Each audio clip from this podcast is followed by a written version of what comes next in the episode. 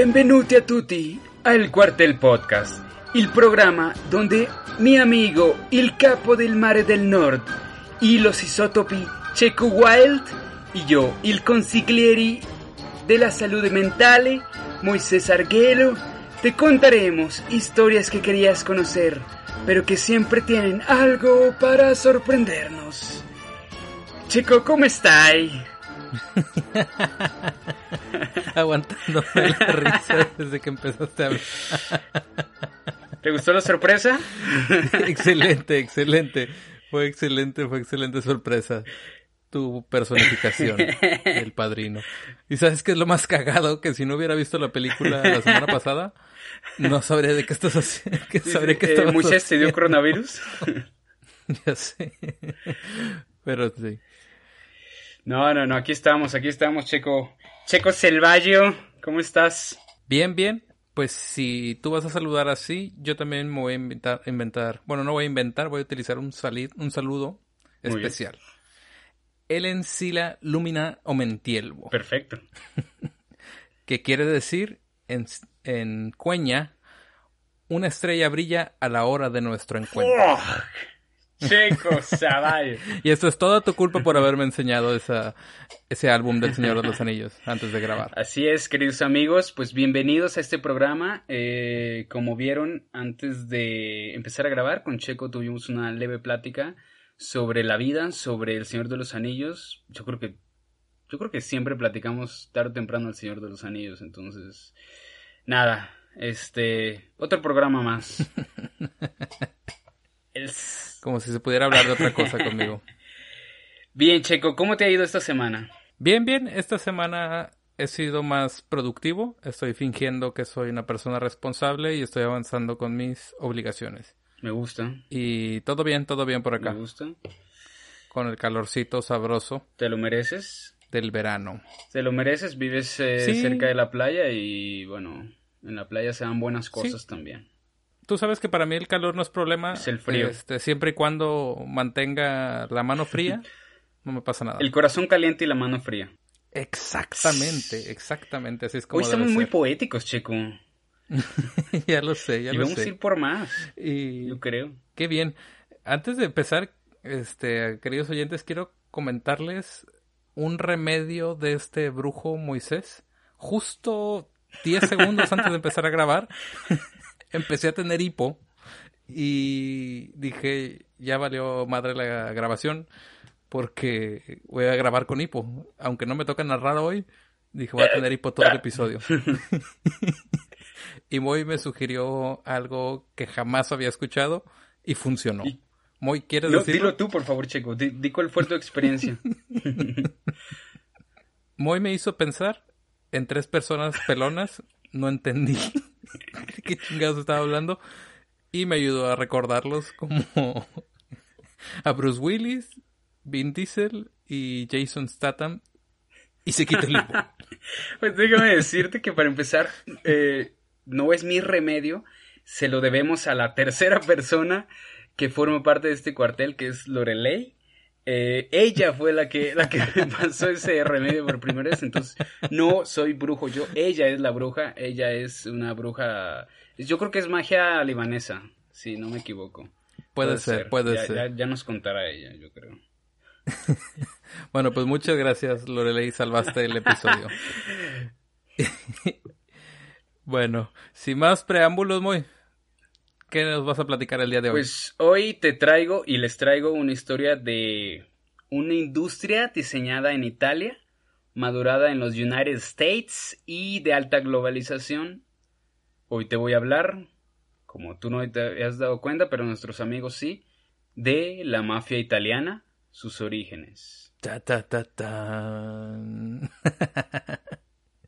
Aquí debería poder poner música acá. Sí interesante de los años 20. Porque aunque se conoce como mafia a muchas cosas, el concepto y estilo de, del corte viene de un lugar muy específico.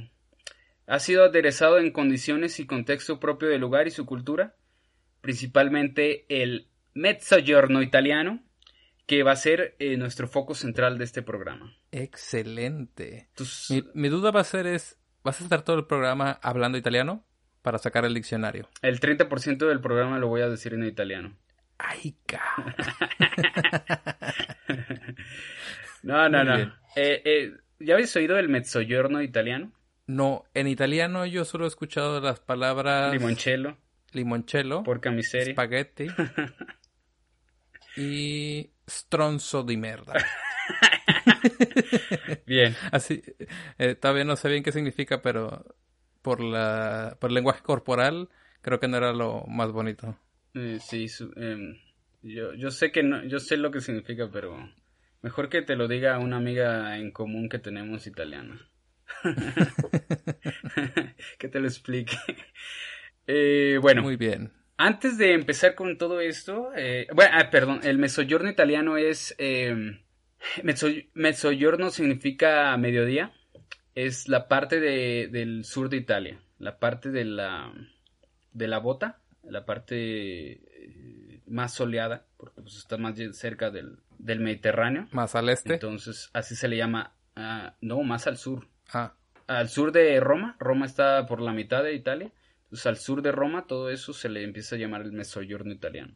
Entonces, es donde se supone se tiene. eh, la- las investigaciones dicen que de ahí surge esta, esta aderezada sociedad llamada mafia. querido público, por ahí este hago un pequeño paréntesis. Si escuchan ruidos de fondo, son niños jugando fútbol en la calle, perros ladrando y cosas por el estilo que están fuera de mi control.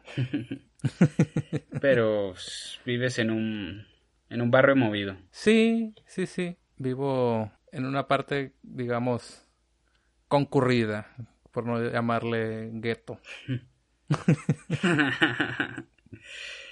Bien, pues en uno de esos guetos probablemente inició uh, cosas como la que vamos a hablar hoy.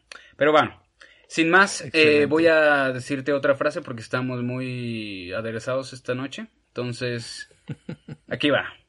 Ni en los cielos, ni en el medio del océano, ni en una gruta en la montaña, se halla un lugar donde uno pueda permanecer a salvo de las consecuencias de sus actos no virtuosos.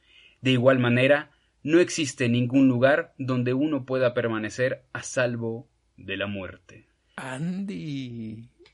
Andy, pues, ¿qué te parece la frase Chico Wild? Oye, está muy bien, ¿eh? Estamos mejorando con Chico frases. Selvaggio. Sí, sí, sí. Muy de acuerdo con lo que vamos a ver hoy. Ya verás. Pero antes, eh, déjame conectar este programa con el pasado, el de las chicas piratas, porque a cubierta, en esos barcos, sucedía algo muy especial. La plaga del mar. Así era conocido el escorbuto. Escorbuto. ¡Yay! Empezaba por Qué asco. los síntomas empezaban por pereza, fatiga repentina, dolor en los músculos y después las encías se hinchaban, empezaban O a como sangrar. COVID. Más o Ah, no, menos. no, no eh, tanto, no ya, ya, ya las encías ya no. Eh, los dientes se aflojaban, el dolor en los músculos y las articulaciones aumentaban. Las encías olían a carne podrida, sangraban muchísimo. Después en la piel, sobre todo en piernas y pies, aparecían unas úlceras que se engangrenaban con facilidad y el dolor llegaba a ser insoportable. Ay, qué desagradable. Qué desagradable. Tengo una imaginación muy, muy gráfica y eso no fue nada, nada agradable. Sí, no lo busquen en Google Imágenes. No, No, lo voy a lo hacer. recomendamos. Durante los años 1600 y 1700 En murieron. los años 1600. tarara. No, perdón. durante- No puedes decir, no puedes empezar una frase diciendo Pam, en los pam, años pam. 1600 sin decir pam, pam, pam. Bueno, en esos años 1600 y 1700 murieron más marineros por escorbuto que en combates. Como es usual. El remedio a estos males era la vitamina C. Era y es. Aunque en esas épocas no conocían nada sobre vitaminas, sí se habían dado cuenta de que la fruta y verduras frescas podían eh, ayudar a prevenir o curar eh, el escorbuto, pero pues eran difíciles de transportar. Sí, no, imagínate para poder llevar fruta más de un mes en un barco Imagínate. con el calor y la humedad. Y además, Mm. pues en una semana, pues ya toda esa fruta estaba echada a perder, ¿no? Porque no había refrigeración, no había... Ni modo que las salaras, imagínate. Estaría malograda, como dicen mis amigos peruanos. Fíjate que siempre me da, es- me da risa esa expresión, Malograr. malograr. Sí. Cuando algo se descompone, se malogra. en Centroamérica a mí me da risa que al baño le dicen servicio. Ah, sí, sí lo he escuchado también. Pero bueno, volvamos al tema, perdón. Siempre me dicen que nos desviamos muchísimo. ¿Sí te dicen eso? Sí. Pues... No entiendo por qué, la verdad. Pues es nuestro programa. ya, ya, nos enfocamos demasiado en, donde ganamos mucho dinero. en los trabajos donde ganamos mucho dinero. Entonces aquí nos podemos desviar un poquito, queridos escuchas. Pero ustedes se ríen igualmente. También nos dicen que... A mí me dicen también que, que nos la pasamos muy bien y que somos muy, muy animados. Entonces... Bueno, eso lo dejamos para la sala. Continuamos con Vamos directamente a la sala. no, no, no. Aunque pasaron todavía varias décadas para que la Royal Navy británica les diera juguito de limón a sus marineros, pues para que no se peteateran. Eh, cuando lo hicieron, la mayor parte del contrato se lo dieron a una isla en el sur de la península itálica. Se llama Sicilia. Oh. Estos cítricos, eh, sí, diga. No, no, no, sigue, sigue. Estos cítricos habían llegado a Sicilia en el siglo eh, de la mano de los árabes, quienes la habían invadido. Y hasta el momento había sido un artículo de lujo en el, el, cual la aristocracia lo usaba para destilarlos en perfumes o como decoración, lo cual se me hace muy raro, o sea, poner limones, de pero bueno, las épocas. A decorar. Bueno, a lo mejor eh, En esas épocas pasó este, no sé, margaritas con un tipo de tequila europeo artesanal y ponían el limón en la copa. No sé, posiblemente cómo podían decorar con limones. Con una coavite.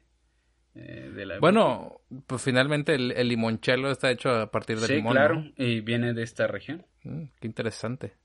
Tan peligroso el limonchelo como la mafia. Creo que tienes algunas historias al respecto. Sí, y no caben en este programa. Pero la pondremos en extras. No. La exportación de limones sicilianos pasó de 40.000 cajas en 1834 a 750.000 cajas en 1850. Que son 16 años solamente. Eh, ajá. Y un chuchorro mil de cajas más. sí, bueno, como tenía el guion, me di tiempo de sacar esa suma. Aquí la tengo anotada. Eres un geek. No, es que ya vimos que tratar de sumar en vivo, o sea, mientras estamos grabando no se me da. Por eso dicen que nos desviamos. Ok. Uno, dos.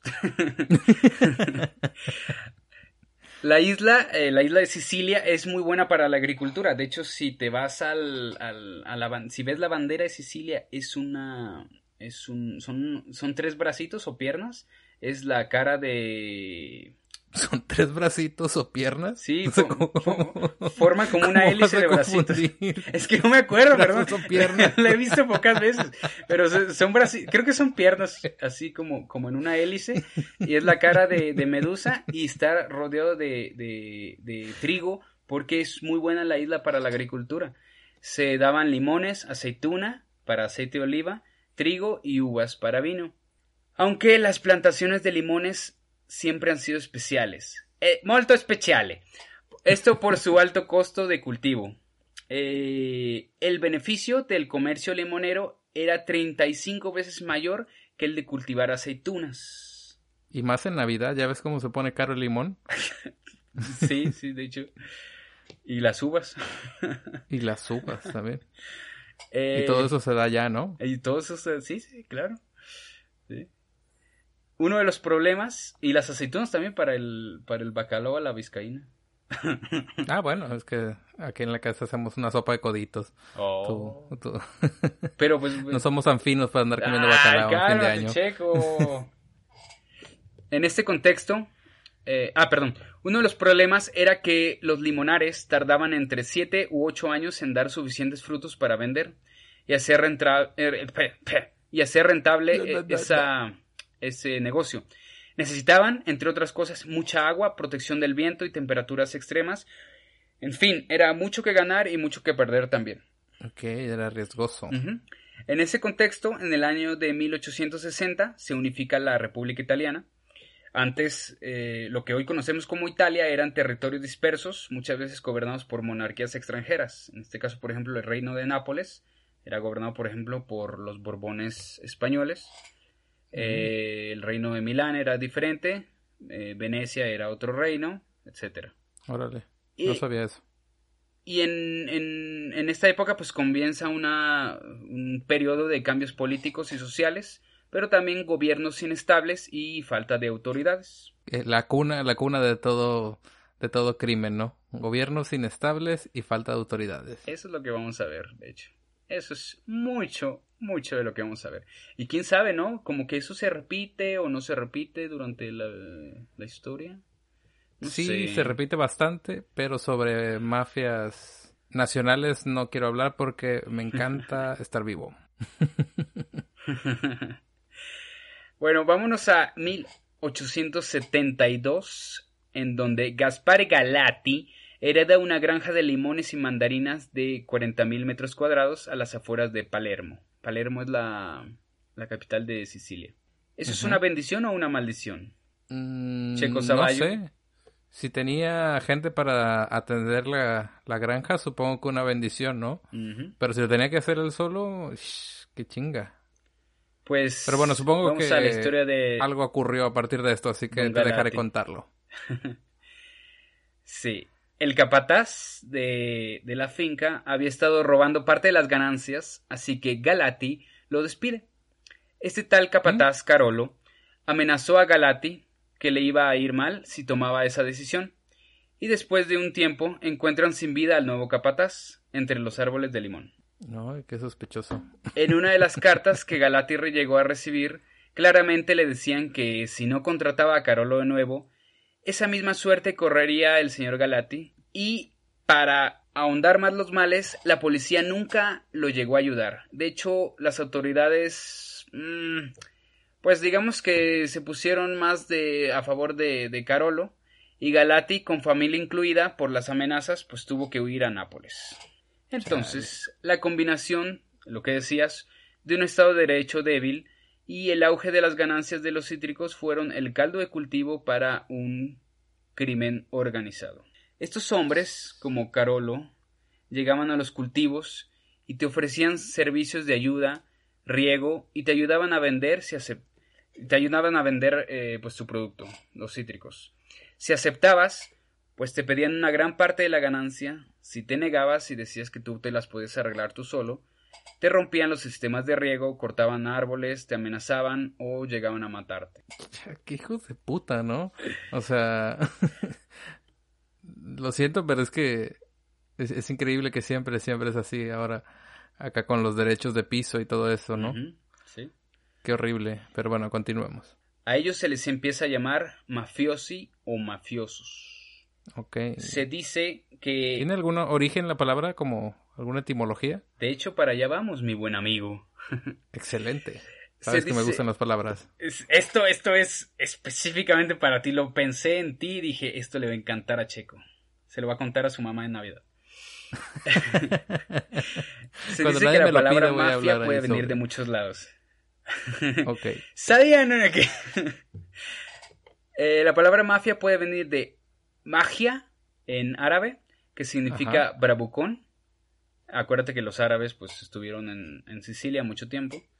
Sí, sí. Eh, y también podría significar, puede ser un acrónimo de Morte a la Francia Italia Anela, que sería eh, un ejército de patriotas clandestinos en contra de un invasor francés, Carlos de Anjou, el cual llegó a mm. invadir eh, eh, llegó a invadir a Sicilia y pues eh, se, cuenta esta leyenda de que existían estos patriotas clandestinos que tenían este, este acrónimo de su grupo y de ahí salía la palabra mafiosos. Pero mm. una leyenda muy romántica italiana eh, bueno, siciliana específicamente, cuenta que durante las guerras napoleónicas, bajo la invasión francesa, una chica siciliana que se iba a casar fue raptada el día de su boda por oficiales franceses, los cuales la violaron y la asesinaron. Su madre, llorando, gritaba por las calles de Palermo Mafilla. Mafilla. que quiere decir mi hija, mi hija. ¿Qué parte de romántica tiene esa historia? Pues lo trágico. Romántico en el Ya lo sé, ya lo sé, solo era... Chale, qué horrible. sí, sí. Eh, cuando la leí yo dije, ah, esta es la llorona siciliana. sí, sí es cierto. Puede ser. Se parece muchísimo, ¿no? Bueno, no sé si a los hijos de la Llorona se la llevó el río, ¿no? Sí, sí, bueno, hay diferencias, pero esta, esta idea... es sea, una gran diferencia, ¿no? Que te lleve el río a que te lleve la... Pero eso es una versión a final de cuentas. Sí, la verdad es que no, no, Pero ah, no conozco mucho sobre la Llorona. interesante porque, porque la, el reino de Sicilia estuvo gobernado por, por españoles. Entonces alguna vez formó parte del gran imperio español, ¿no? Entonces nosotros también. Entonces que esa, esa historia ya ha viajado, imagínate, termine en las calles de Guanajuato. Ya, puede ser, puede ser, pero eh, no sabemos nada al respecto. Por ahí buscaremos un libro de leyendas de verdad y no el de, de historias de las leyendas de México, ¿no? Algo así. Bueno, en, en siciliano, en el dialecto que se habla ahí, eh, mafioso Ajá. significa bravucón o chulo. ¿Bravucón o chulo? Sí, como Excelente. tú cuando caminas, chulo. Sí. chulo. Camina como chulo. en la playa así. ¿Qué pedo, putos? No, no, no camino así. Esta organización... Normalmente camino como somándome la panza. como chulo. Esta organización de la mafia hay que, hay, que, hay que entenderla como una organización criminal secreta. Es una, realmente es una, una, una sociedad secreta. Porque realmente no se tenía en cuenta de su existencia, más bien se rumoreaba sobre ella. Fue en 1863 que Giuseppe Risotto, lo cual se me hace muy chistoso porque tiene el apellido de un, de un, de un platillo Sí, de comida. Pedro Chilaquil.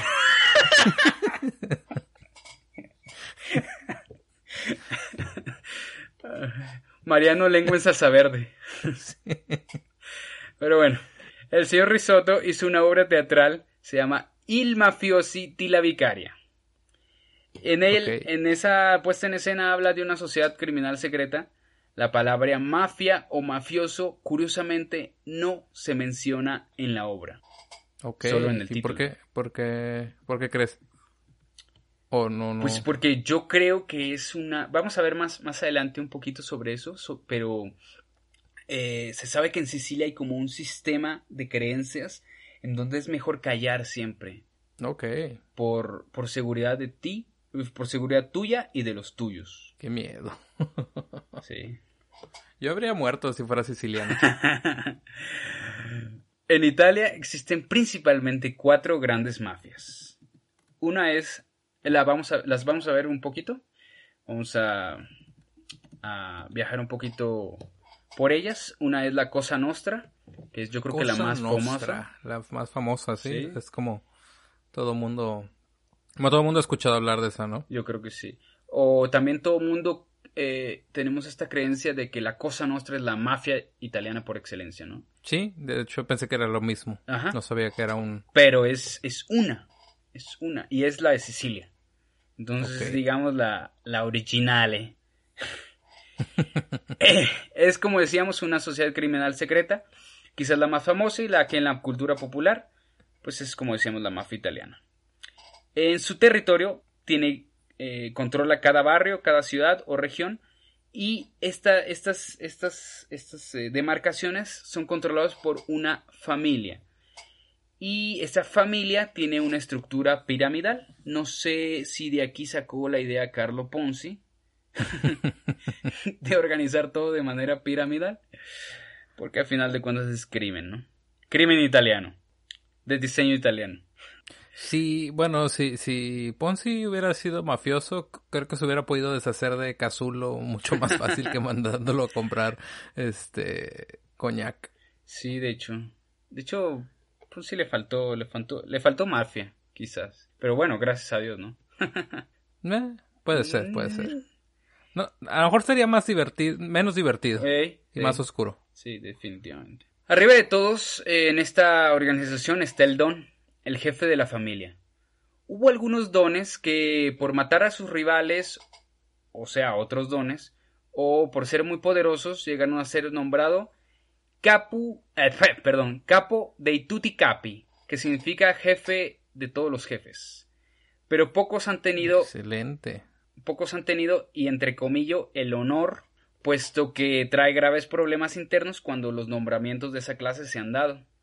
Principalmente, Sí, pues, sí, eh, principalmente guerras intestinas, y de hecho el famoso Lucky Luciano abolió de alguna manera este término, dando forma a lo que se le conoce como la comisión, que es como un sindicato de una cúpula de mafiosos, para evitar, eh, sí, para evitar filetearse entre las familias. Excelente, siempre. Los sindicatos están en todos lados y siempre... Bueno, tienen sus beneficios, tienen sus beneficios realmente. Sí, en este caso eh, el beneficio es que pues las guerras hacían que todos se filetearan entre todos y pues esta, esta tipo este, esta comisión pues lo que hizo es eh, pues permitir que se organizaran territorios y que si tú me hiciste algo en el territorio pues no sé lo, lo, lo, lo manejamos con dinero o tal ¿no? de hecho uh, no, no está en mis recomendaciones pero lo recomendaré y lo utilizaré como referencia en, en esta en este programa. Es la serie de Los Soprano. Es muy buena serie y da una idea de esta organización de los clanes porque pues están organizados eh, esto ya es en Estados Unidos y ya es en los tiempos modernos pero manejan el, mismo concepto pues y pues ahí notas cómo están organizados los clanes como las familias y cómo cuando surge un problema pues quien tiene que dar la orden es el don de si se hace algo, si se paga o si se mata. Órale. Yo no, nunca la he visto. Nunca la he visto. La recomiendo. Está en HBO. Ah, fifi. Cálmate, niño que se compra a cada cinco minutos algo en Amazon. Sí, eso se llaman tarjetas de crédito, no es necesariamente tener dinero. Eh, pero bueno, está bien, chico. Está bien. Yo qué importo. Debajo del don, debajo del jefe de la familia, está el llamado sotocapo. Podríamos verlo como un vicepresidente. Hace las veces de don cuando él se ausenta o se muere y suele ser su hijo. Los numerale son los sicarios del servicio exclusivo del don. Normalmente sus alias son números, lo que me recuerda ciertas cosas. Después de ahí. ¿A qué cosas te recuerda muy? Eh, cosas que no voy a nombrar aquí. Eh, porque aprecio mi vida. El caseto o contador se dedica a llevar las cuentas del clan y este nombre me dio mucha risa, el avocato.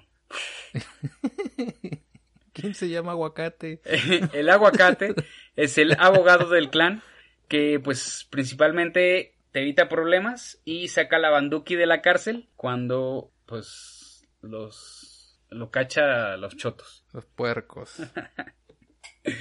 No sé quién es más puerco aquí, pero bueno. Ah, la policía siempre va a ser más puerco, siempre. Cuando debajo de todos ellos está el capo regime, que digamos sería una especie de coronel de, de algunos regimientos, o sea, grupos de grupos de 10 o más eh, elementos. Debajo del capo regime está el capo decime, que su nombre lo dice, controla a 10 soldados o 10 hombres. Eh, y esos soldatis son la parte más baja de, formar parte del clan o de la familia. Ok. Para ser llamado soldato tienes que hacer el juramento de Cosa Nostra. ¿Y qué es el juramento de Cosa Nostra? El juramento de Cosa Nostra es una forma de entrar a formar parte del clan. Es como, digamos, como decíamos, es una sociedad secreta, entonces tiene que tener esta parte de misterio y de formación cívica y ética. si es así posible. Lo vamos a ver un poquito más adelante, pero eh, digamos que es una forma de... Es una iniciación. es una forma de darle sentido, pues, de darle sentido de pertenencia, Y una vez que, que, formas parte del clan, pues este tienes los derechos de, eso, de, de, formar parte del clan, que es por ejemplo que si algo te pasa y tú siempre has la membresía, ¿no? Eh, sí, exacto. Te dan las prestaciones de la empresa. Exactamente. Si alguna vez te pasa algo y tú fuiste un hombre de honor, pues tu familia se supone que va a ser cuidada por el clan. Eh, en este caso, por ejemplo, si tú haces algo en contra del clan o los traicionas, pierdes, además de tu vida, pues esos derechos, ¿no? En esta serie de, de Los Sopranos se ve, se ve eso, pues, que eh, las esposas de, uno de los de uno de los de los capos eh, encuentran en el supermercado a otra esposa de quien fuera un, capo pero que traicionó al, al clan, entonces este lo mataron y pues ella vive ahora en, en la pobreza de alguna manera, trabaja en el supermercado después de ser una señora de la realeza mafiosa, pues pasa a ser una don nadie. Órale. Bueno, al menos está viva. Sí, es importante cuidar la vida.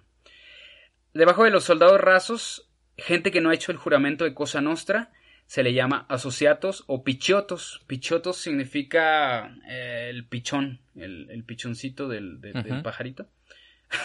no es albur. Eh, son personas que hacen tra- El eh, sí, pollo. son personas que hacen trabajo, pero no han tenido el, entre comillas, honor de hacer el juramento y entrar a la sociedad. Esos son freelance. Ándale. Ok. Otra, otra mafia de Italia es la Andrangheta. Eh, Esa sí. es otra. La Andrangheta Ajá. nace en la región de Calabria. La región de Calabria es la punta, o sea, los dedos de la bota italiana. Ok. Sí, sí, sí, sí, o sea, ¿cu- ¿Cuál dedo? ¿El, el los dedos, los o- dedos, o sea, la, la- la punta de la o bota. cualquiera. sí. La, eh, eh, es- es- está la botita, No, es que, a lo mejor es el meñique o... pero no la, sé. la- la bota italiana no tiene dedos, solamente tiene la punta. La otra parte es el tacón, que es otra parte de la que vamos a hablar hoy. Entonces, ¿por qué le dice los dedos? Pues Si no porque ahí están dedos. los dedos de la punta de la bota. bueno, bueno, la punta de la bota ya. italiana. Es, es, o sea, la parte que, que- que está junto con pegado con Sicilia. Es Calabria. Es un término local que, se, que proviene del griego andragatia, que vendría a significar coraje o virtud. Mm, qué bonito. Sí es bonito, pero no tan bonito. Desde los años 90 han venido tomando importancia a pesar de considerarse un poco más rural que la Cosa Nostra o la camorra napolitana. El ritual iniciático es a lo que llevamos más o menos, es- pero específicamente de estos de los Andrangheta, se remarca el concepto de honor y se nombran curiosamente, curiosamente tres héroes nacionales italianos, Giuseppe Garibaldi, Mazzini y la Mármula, y se jura, se jura fidelidad absoluta al clan, y cito, antes que a Dios, a tu mujer o tu propia vida. Órale. Está chido.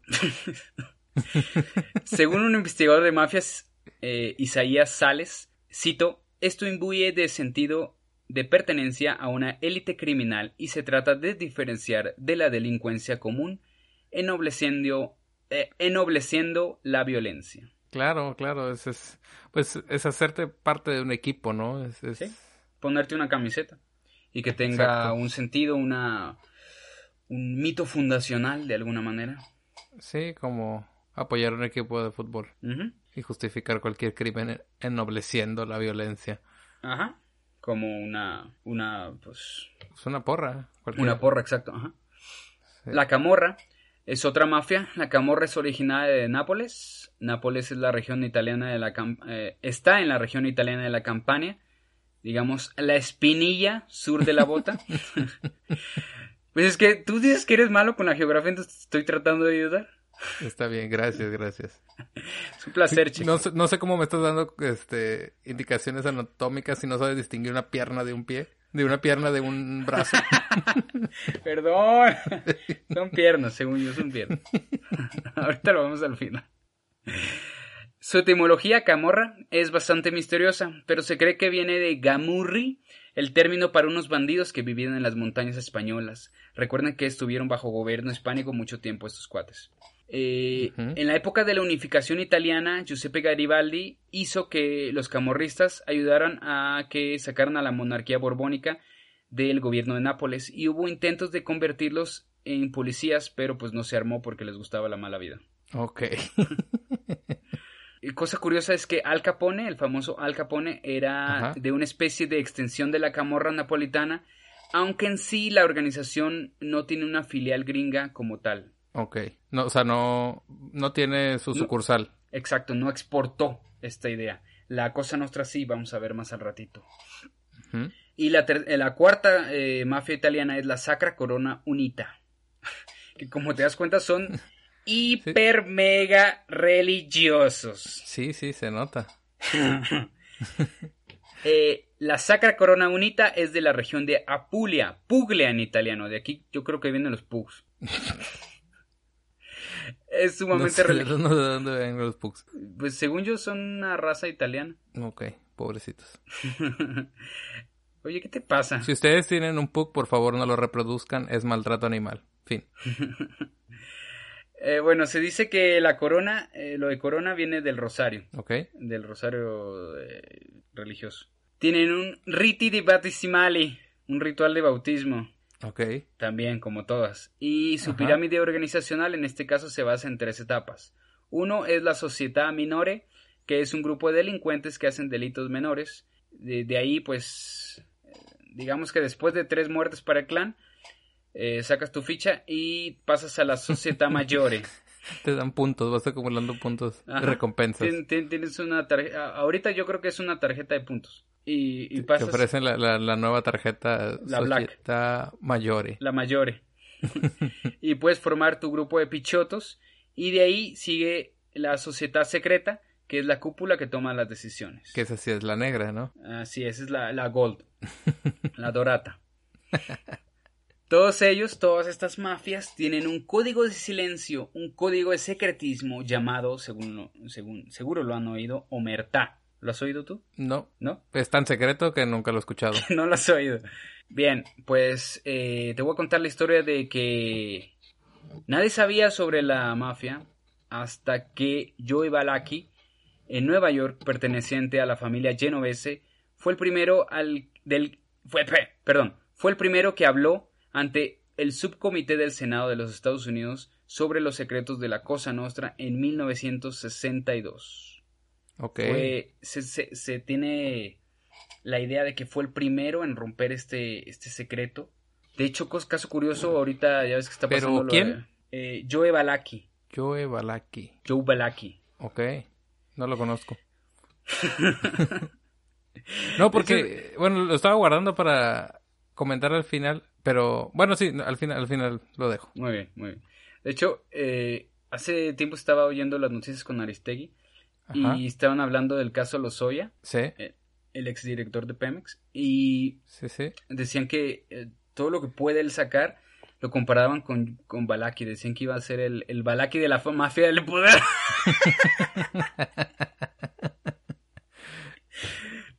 Qué horrible. Qué vergüenza también. sí, sí, sí. Pero bueno, cada quien le da la importancia a diferentes cosas, ¿va? Sí. En octubre de 1983, Tommaso Busqueta, capo siciliano, fue arrestado en Brasil y fue extraditado de Italia por petición del juez Giovanni Falcone. Tras un intento fallido de suicidio, el señor Busqueta colaboró con el juez, o sea, a huevo, y le explicó eh, la organización, el funcionamiento, las actuaciones y, digamos, el modus operandi que utilizaba la mafia. Fue la declaración del señor Busqueta lo que reveló al mundo la existencia de una organización criminal secreta fuertemente jerarquizada y organizada llamada Cosa Nostra.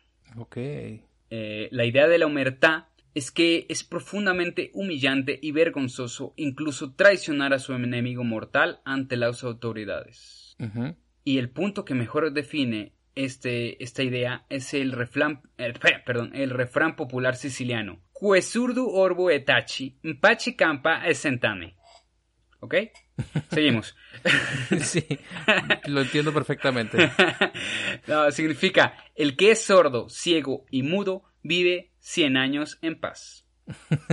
Es como el socio de Ponzi, ¿no? Mejor muerto. Ajá. ¿Qué, qué, qué, qué opinión tienes hasta ahorita de estos muchachos?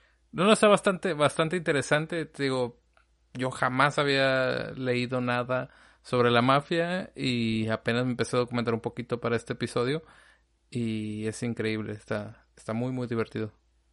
Pero O sea lo que- platicaremos más adelante que termines tu historia. Muy bien. Entonces vamos a retomar la historia de estos Goodfellas. ¿Ok? Eh, a final, bueno, voy a contar qué pasó. ¿Cómo, esto se llevó? O sea, ¿Cómo llegamos ahí? ¿Cómo esto se llevó? Bueno, más bien, ¿cómo esto se llevó al país de las oportunidades? Porque esto que me contaste es en Italia, ¿no? Sí, sí. ton- eh, a mí me gustó, me gustó la idea de entender el porqué de todo eso, entender los orígenes. Yo tengo un poco de educación en psicología, entonces Freud, papá Freud, nos enseñó que hay que ir al fondo de las cosas, al meollo de la, de la cosa. Rascarle ahí a qué pedo, cómo empezó toda esta chingadera. Entonces, por eso vamos a, a, ir a finales de los 1800, en donde la unificación puso de relieve la miseria en que vivía el sur de Italia, en contraposición de la opulencia industrial del norte, donde la revolución industrial ya había llegado a ciudades como Turín o Milán, pero en el sur había tanta pobreza que se cuenta que en algunas casas arrancaban el yeso de las paredes para mezclarlos con el pan. ¿Qué? No mames. Así como lo oís. Es, realmente increíble pensar que todavía hay cosas de estas porque el sur de Italia... Y Lala poniéndole calcio a la leche, ¿no? O sea, ¿por qué no mejor yeso? un, un negocio más que se les va. Fortalece tus huesos con pan de yeso. Yesilat.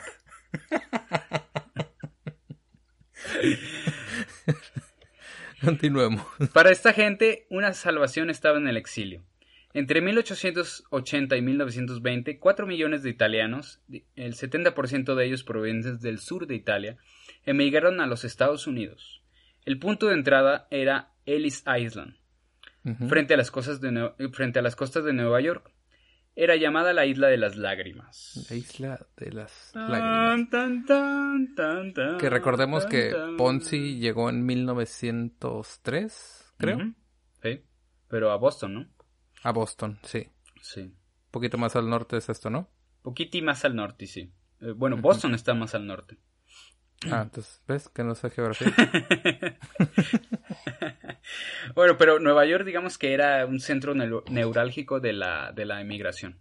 Entonces, ahí todos, todos estos italianos pasaban por un examen médico que buscaba enfermedades para eh, regresarlos o también buscaba que no fueran eh, poliamorosos, ¿va? Eh, sí, que no fueran poliamorosos o enclenques. O enclenques.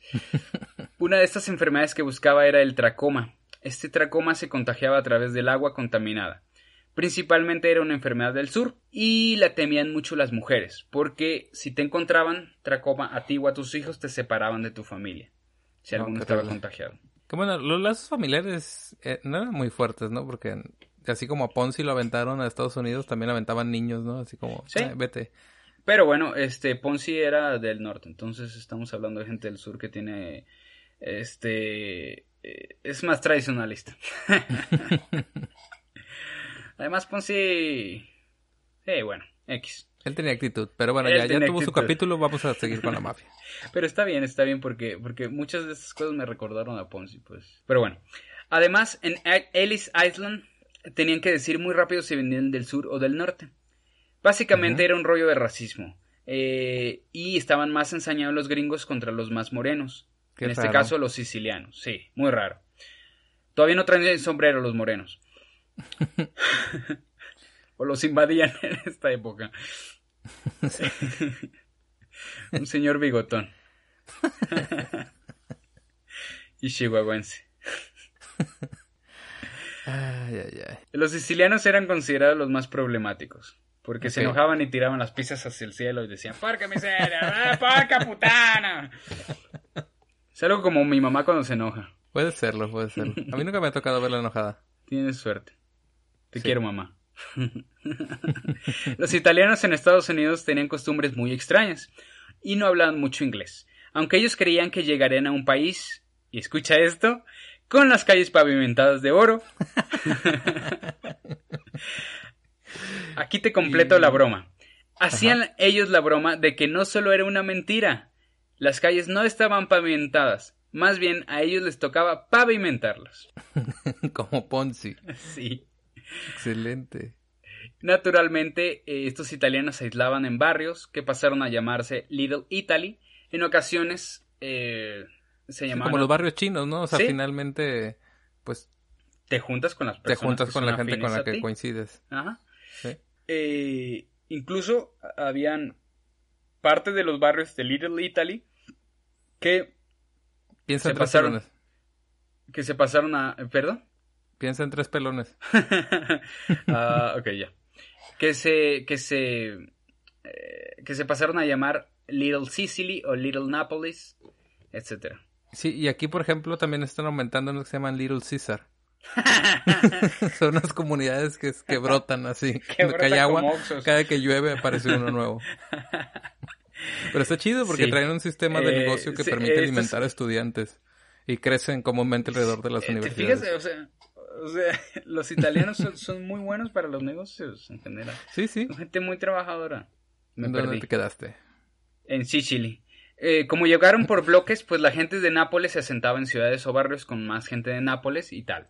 La gente de Sicilia, la gente de Calabria, etcétera. Ujú. Entre 30.000 y 40.000 de estos italianis habían sido delincuentes en, sus- en su país de origen. Ahí se llegó a organizarse en el barrio de Little Italy de Nueva York una organización criminal un poco secreta que se llamaba La Mano Negra. Su actividad Órale. principal, la extorsión.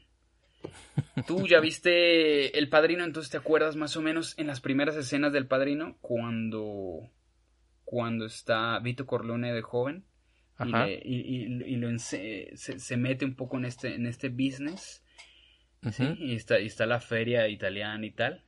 Ese, Sí. ese tipo de barrios es donde empezó esta mano negra. Sí, sí. Ya, la, la vi, la- nunca las había visto las del Padrino, vi las primeras dos, me gustó un poquito. Bueno, más bien, me gustó bastante, me gustó bastante. Sí. Y ahora entiendo por qué hay como un culto detrás de, de esas películas. O sea, por qué se volvieron clásicos. Ujú. Están muy, muy buenas.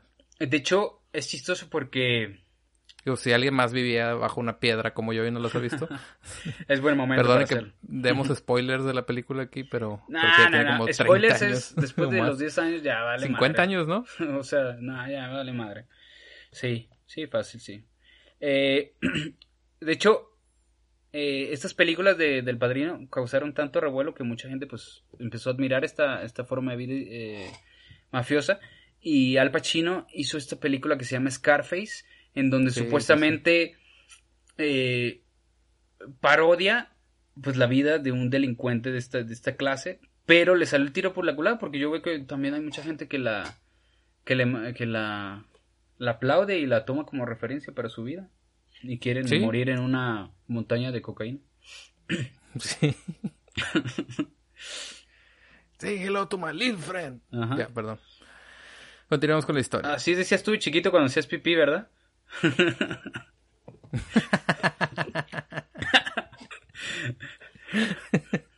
No creo porque no sabía inglés. Bueno, Y no, yo Scarface la vi hasta la secundaria. muy bien.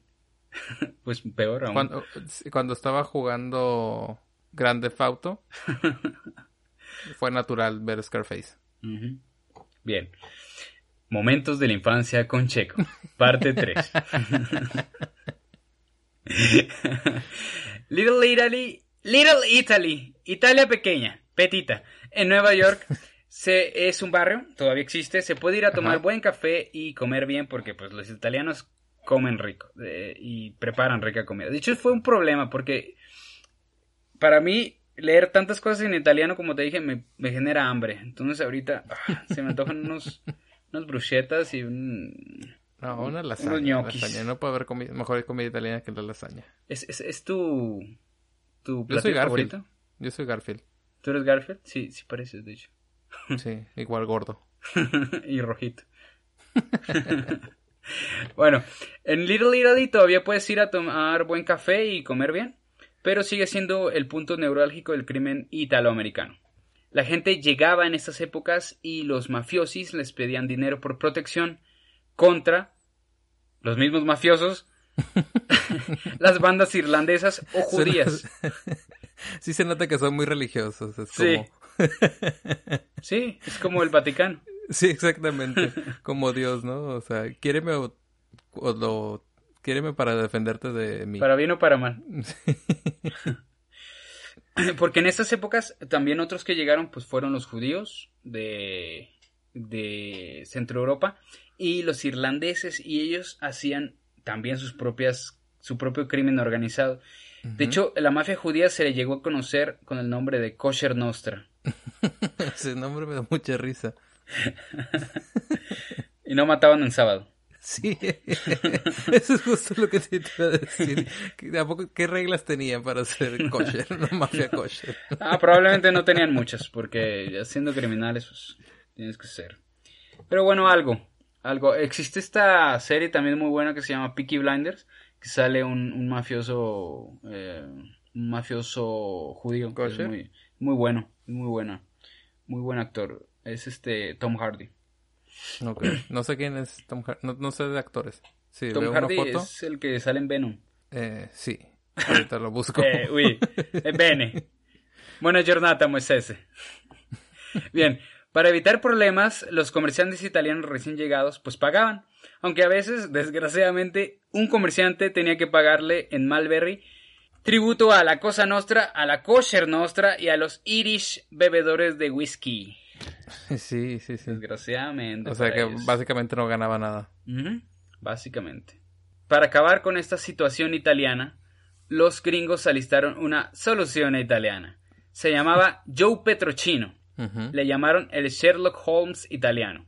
El primer policía de origen italiano. He dicho mucho italiano. Sí. italiano. El cual es mandado a, A Italia, de manera italiana. A investigar el origen criminal de los mafiosos italianos. Hasta llegar a Sicilia en Italia. Ya ya ya perdón.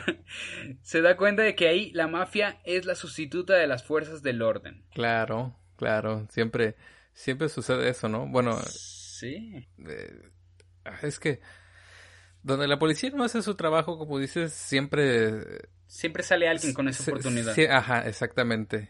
Y se viene esto lo, como lo que estamos viendo ahorita en las pandemias, de que, ay, sí, la mafia está repartiendo despensas, qué padre. De hecho, ¿A qué costo? vi, vi un artículo donde la mafia italiana con esta pandemia ha vuelto a tomar cierto, cierto grado de poder que no tenía. Porque, pues, la oportunidad y ahí están.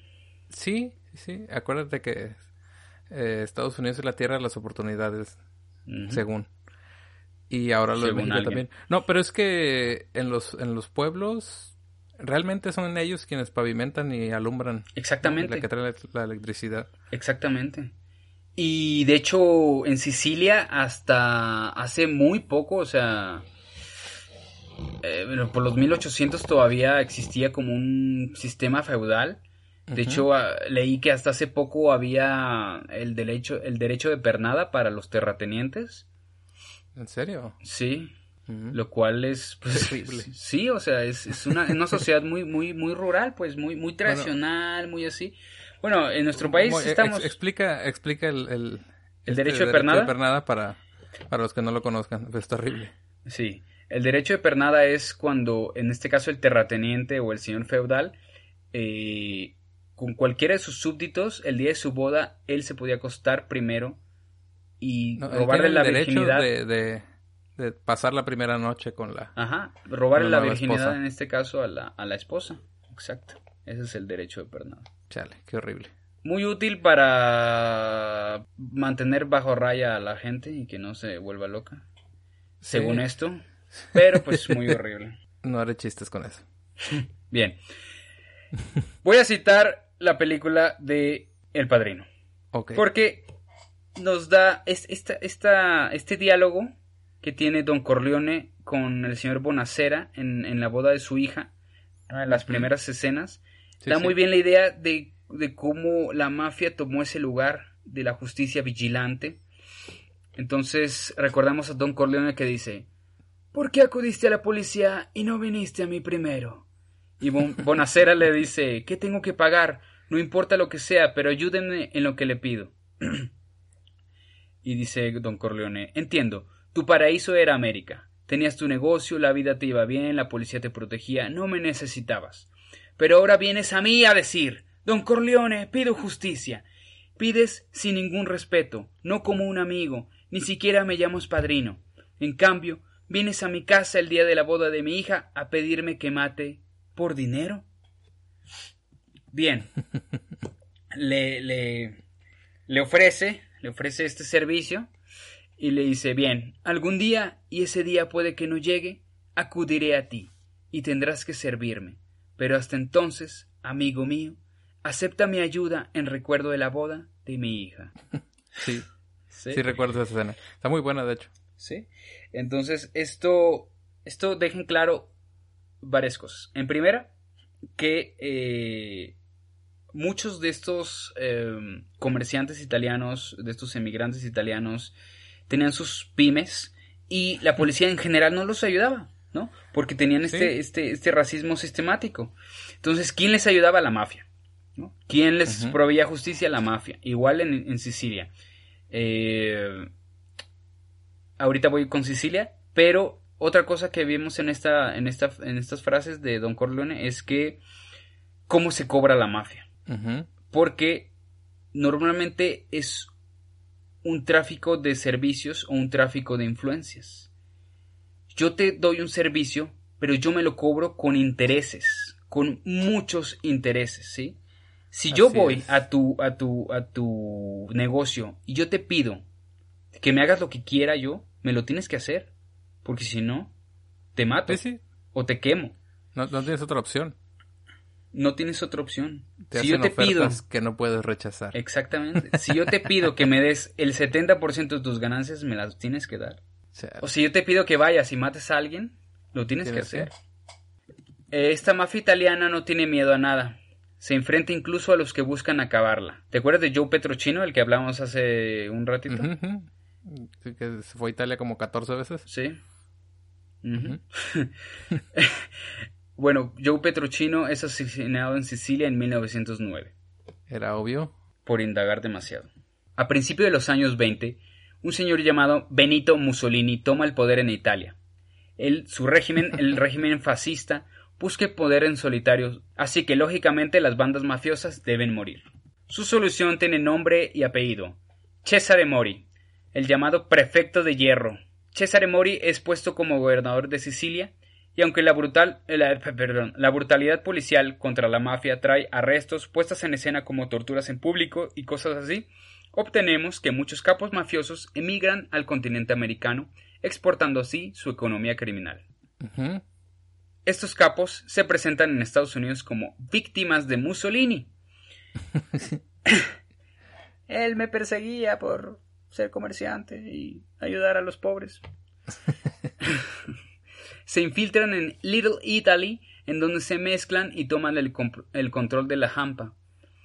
Y como en Estados Unidos es la tierra de la libertad y del sano emprendimiento, en esta época Estados Unidos prohíbe la venta y distribución del alcohol, lo cual abre la oportunidad de crecer a estos italianos visionarios y deseosos de dinero verde cueste lo que cueste.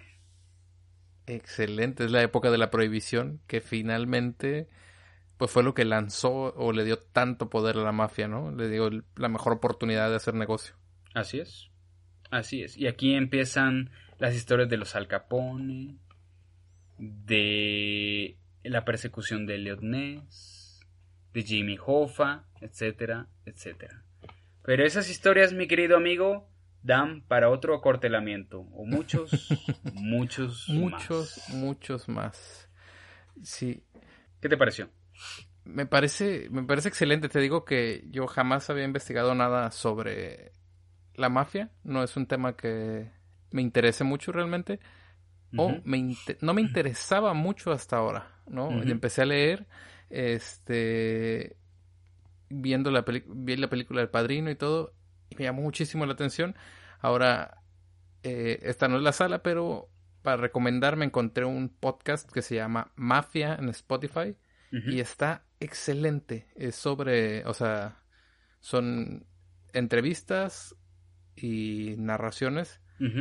Y apenas escuché el primer capítulo sobre... Eh, ay, se me olvidó el nombre. En un segundo.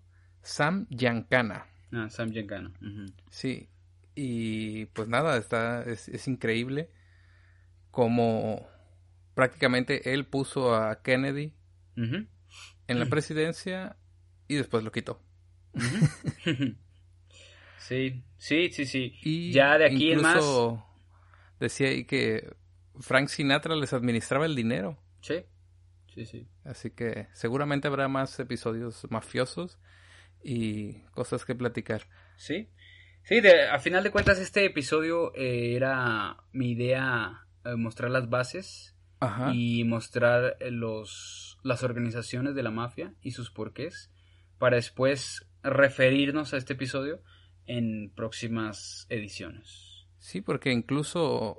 Porque hay miles de historias, pues. Hay miles de sí, historias sí, sí, buenísimas. o sea, para... La historia de la mafia con, con Las Vegas, por ejemplo, es increíble, pues. La mafia hizo Las Vegas.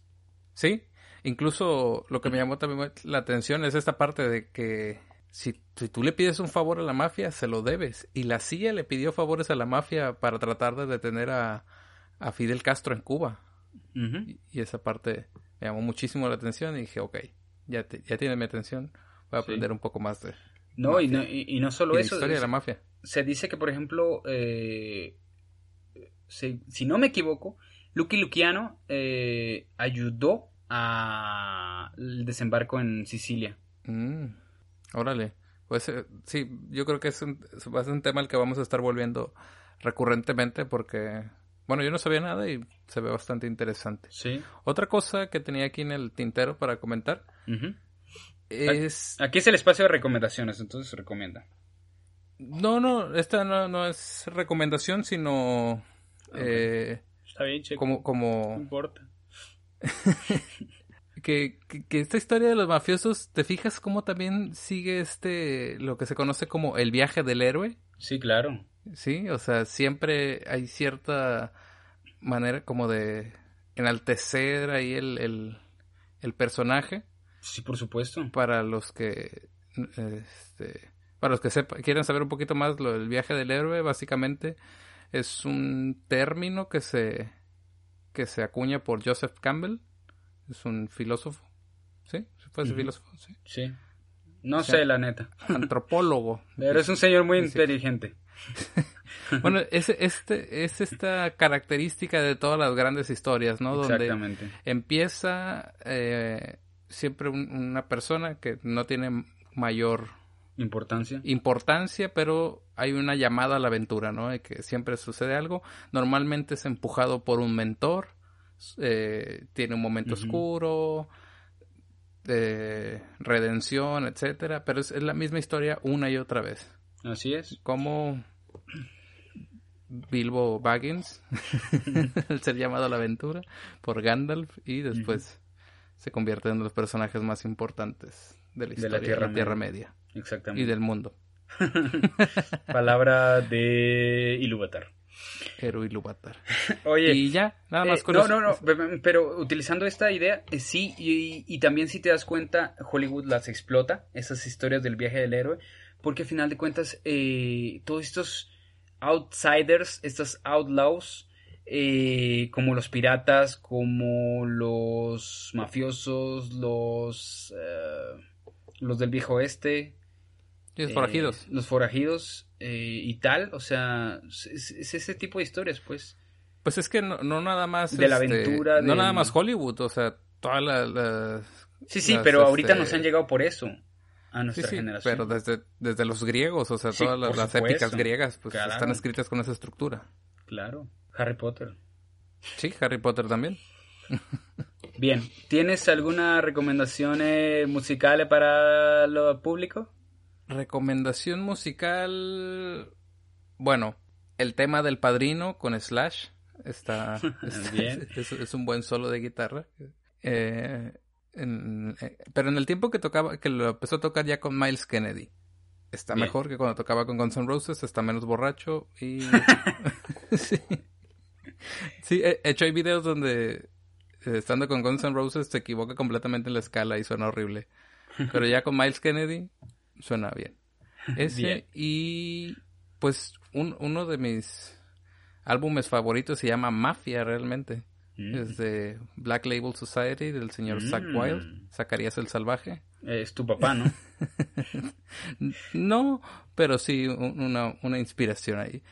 Y de ahí pues está todo el disco, pero se rescata la rola In This River. Sacarías el salvaje.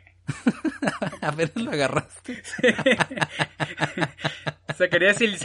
Saba- el salvaje.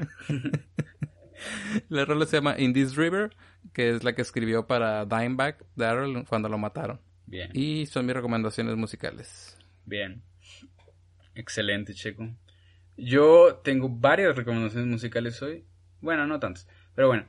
Como hemos visto que a nuestros eh, radioescuchas les gusta el perreo intenso, yo voy a recomendar una canción que está algo de moda. Se llama TKN o TKN. No sé cómo quieran pronunciarla. Pero es de Rosalía y Travis Scott. Y voy a citar un parte de la lírica. Dice, los capos con los capos y yo soy la mamá. Más te vale no romper la humertad. ¿Qué estamos haciendo, Moy? ¿Qué estamos haciendo? Estamos recomendando música, Checo. De aquí nos vamos a otro tipo de música que es más heavy. Te va a tocar subir la historia. Yo subí la historia con Chayanne. Te va a tocar la historia subiendo, cantando con esa Rosalía. Sí. Pero tú no la cantaste. Sí la canté. Claro que no. Yo la canto, mami, no puedo, mamá. Eh, Lamb of God, esta banda de rock, tiene una canción que se llama Omerta. Ujú. Omerte, la pronuncian ellos. Omerte. Luego, si estamos hablando de la mafia, tenemos que hablar de Frank Sinatra, el gran Frank Sinatra que estuvo bajo los tentáculos de la mafia. Porque yo me imagino manejar un Que loco básicamente la mafia como- fue la que llevó a, ponerlo en ese nivel de fama. Ah, por supuesto. Eh, Los llevaron a Cuba, a la, a la, a la, a la, al Hotel Nacional. Ahí tuvieron una reunión los mafiosos y amenizada por Frank Sinatra. Excelente. ¿Y qué canción de Frank Sinatra? My Way. My Way. Muy buena, muy buena. Ah, bueno, pues no, no, no hemos... ¿Tienes más canciones, perdón? Sí. Ah. Eh, para redimirme con Sicilia. Porque, bueno, no solo saca mafia Sicilia, sino que también buenas cosas. Eh, no es amigo, pero sí es conocido. Es un siciliano, se llama Vincenzo María di Bona. Y en general su música es muy chida. Es eh, música, bueno, es música cristiana, eso sí. Tiene una canción que se llama Padre Bono, lo cual me ayuda porque es un segue con mi próximo capítulo, que va a ser un poco más religioso. Así que si alguien quiere darse esa, esa, esa vuelta, esta canción de Padre Bono a mí se me hace que mezcla también un poco de sonidos orientales, entonces está interesante. Eh, eh, pero sí, lo pueden buscar en, en todas las, las plataformas. Vincenzo María di Bona, Padre Bono, la canción. Sí, bueno, no habíamos ya, hecho este anuncio, pero ya, ya queda. Para que no tenga que estar buscando en todas las plataformas eh, las canciones que Ah, sí, recomendamos. eh, gracias, Moy. Ciertamente. Creamos, creamos una lista en Spotify, la pueden encontrar como el cuartel playlist o algo así, no me acuerdo. Pero se llama la música del podcast y si no, mándanos mensaje en Instagram o Facebook y les mandamos el link para que nos sigan y puedan escuchar todas estas canciones que les recomendamos y eh, cuenten con sus amigos las mejores Ahorita lo anécdotas busco. del cuartel. Y pues, ¿qué más, Moy? El cuartel, es- el- la, la playlist se llama El Cuartel Playlist, la música del podcast de Checo Wild. Checo Zavallo. Sin más, nos vamos a la salita. Vamos este caso- a la sala. En este caso va a ser la tratoría. El que tengo hambre. Vamos a la sala.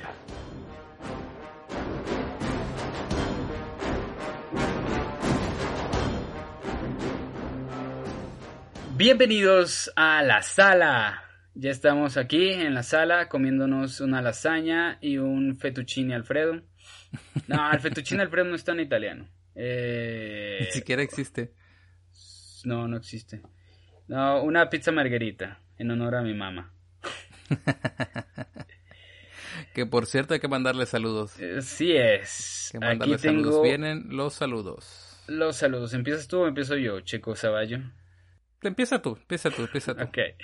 Bueno, vamos a mandarle saludos a Margarita Renderos, que nos puso en Facebook. Muy buena información. Me encanta la forma como narran todos los temas porque no se hace aburrido. Los cuatro capítulos me han fascinado. Ok, ya llevamos cinco en el momento de esto y ya llevamos seis. Entonces, creo que le pegó un poquito el whisky quizás, pero todo bien. Gran saludo a Margarita Renderos. Un beso. Un saludo enorme. Tengo también por acá a Lucía Cuellar, que nos hizo una recomendación en... La primera recomendación La en Facebook. primera recomendación La primera recomendación que tenemos en Facebook. Muchas, muchas gracias. ¿Qué dice la recomendación? Dice, los amo. Ja, ja, ja. Me encanta el podcast. Me es imposible no reír mientras los escucho, además de adquirir más conocimientos de distinta índole. Muchísimas Excelente. gracias, Lucía Cuellar. Un gran abrazo para Muchas, ti. muchas gracias, Lucía, por la recomendación. Tengo, tengo la información también que nos escucha ¿Algún otro? mientras... mi- te- tengo también la información que Lucía nos escucha mientras este, hace ejercicio, entonces eh, eh, el- el- la risa le produce dolores abdominales, eh, aparte de los abdominales que realiza. Excelente. Ya podrás ir a la playa algún día cuando salgas de, cuando salgamos de esta cuarentena y lucir tus abdominales diciendo que son producto del cuartel podcast. Tengo también terceros, eh, el tercer comentario que es de Brenda Carreto, que dice, me parece impactante cómo disfrazan... Ah, Brenda eh, escuchó el primer capítulo, por orden, como debe de ser, ¿verdad, Checo? Sí, sí, sí. Eh, siempre el primer capítulo de La Bella Durmiente. Entonces, el, este es el tercer capítulo de Italia Podcast. El primer capítulo fue el de La Bella Durmiente. Ella dice, me parece impactante cómo disfrazan la violación con amar tiernamente. Jajaja. Está súper absurdo. Pero la mujer se percibe como objeto en estas épocas. Y también nos dice que la culpa, eh, le da risa la culpa que le echan a la reina en vez de al marido violador. Sigue sucediendo. Sigue sucediendo, desgraciadamente. Pero bueno, muchas gracias, Un Brenda. saludo. Y también Saludo, muchas Brenda. gracias a Elvia Cías, que nos volvió a comentar y nos mandó saludos y que le gustó mucho el programa de las piratas, de las chicas piratas que enseñan chichis. Excelente. Un saludo, Elvia. Ya se volvió nuestra, nuestra fan. Nos comenta Sí. este, todas las publicaciones y muchas, muchas, muchas gracias. Bien. Entonces, ¿tú qué tienes? Saludos. Bueno, yo eh, primero a mi prima, Dani Briones, por ahí que eh, nos compartió y escuchó el primer capítulo de La Bella Durmiente. Le gustó bastante. Eh, a Fer- Fernanda gracias. Briones, Giorgio Estrada, porque siempre, siempre comparten este, el material que así hacemos. es, así es. Así muchas que gracias. muchas, muchas gracias. Ayuda bastante que nos compartan y comenten las publicaciones. Este, por ahí también me mandó mensaje a Natalia Fernández que dice que estaba muerta de risa en el trabajo con el capítulo de las piratas y también nos compartió ahí las publicaciones. Por último, Paola Cifuentes, que nos comentó por ahí en el capítulo también de Piratas, eh, que se declara fan número uno del, Bien. del Cuartel Podcast. Y eh, junto con ella, José Miguel González, que nos escucha y disfruta el programa cada 15 días. Perfecto. Muchas gracias. Son los saludos. Y pues nada, seguir agradeciendo. Eh, nos ayudan muchísimo, muchísimo comentando. Sí, Eh, de, de hecho yo, yo quisiera agradecer porque pues sí hemos tenido un, un repunte en los, en los comentarios, en las en las en, en el compartir, en, en general en los, en los feedbacks que nos están dando la gente. Este, incluso tuvimos feedback por, por Evox, Excelente, sí es cierto. este, de, de Loruna. Y también nos mandó saludos. Y Saludos entonces. a Loruna. Entonces, eh, pues agradecerles, agradecer el apoyo que nos están dando. Esto es para ustedes y por ustedes. No, es cierto, no tanto. No, sí, sí, claro que sí. No, pues nada más, eh, acuérdense que todo esto funciona con algoritmos, entonces si Internet se da cuenta que ustedes le dan clic, que ustedes este, comparten, Y que nos like, depositan. comentan, que nos depositan, este, pues Internet va a creer que a más gente le interesa y se lo va a hacer llegar. Entonces, si quieren hacerme un comentario sobre el episodio, les cuesta exactamente lo mismo escribirme a mis redes personales que escribirme al, a las redes de Cuartel Podcast, que igual les voy a contestar yo, les contesta muy. Y con eso nos ayudan a que llegue a muchísima más gente. Recuerden, si traen tres amigos y esos tres amigos traen otros tres amigos, estaremos en deuda con ustedes, muchachos, en deuda. Excelente. Me Pues gustaría nada, pues- también, me gustaría también, Checo, antes eh, recomendar que la gente siga a nuestra tercera parte del cuartel a- en redes sociales, a Loreley. Está como arroba arte Loreley. Ahí publicará sus cosas, su Debian y todo. Y pues que la sigan, que le den like a sus publicaciones y todo. Este, recuerden que ella es la que nos fabrica estas fantásticas portadas de los capítulos. Entonces, muchas gracias, Lorele. Pues bueno, este, nuestras redes sociales ya saben dónde encontrarnos como arroba cuartel podcast en Facebook, en Instagram. Eh, pueden escucharnos a través de cualquier plataforma de podcast como Evox, iTunes, Spotify y Google Podcast. Si alguien quiere alguna otra, eh, que nos digan y hacemos el trámite. Y nos hagan una oferta. Bien, sin más por el momento, muchísimas gracias a todos. Bye bye. Chao, chao.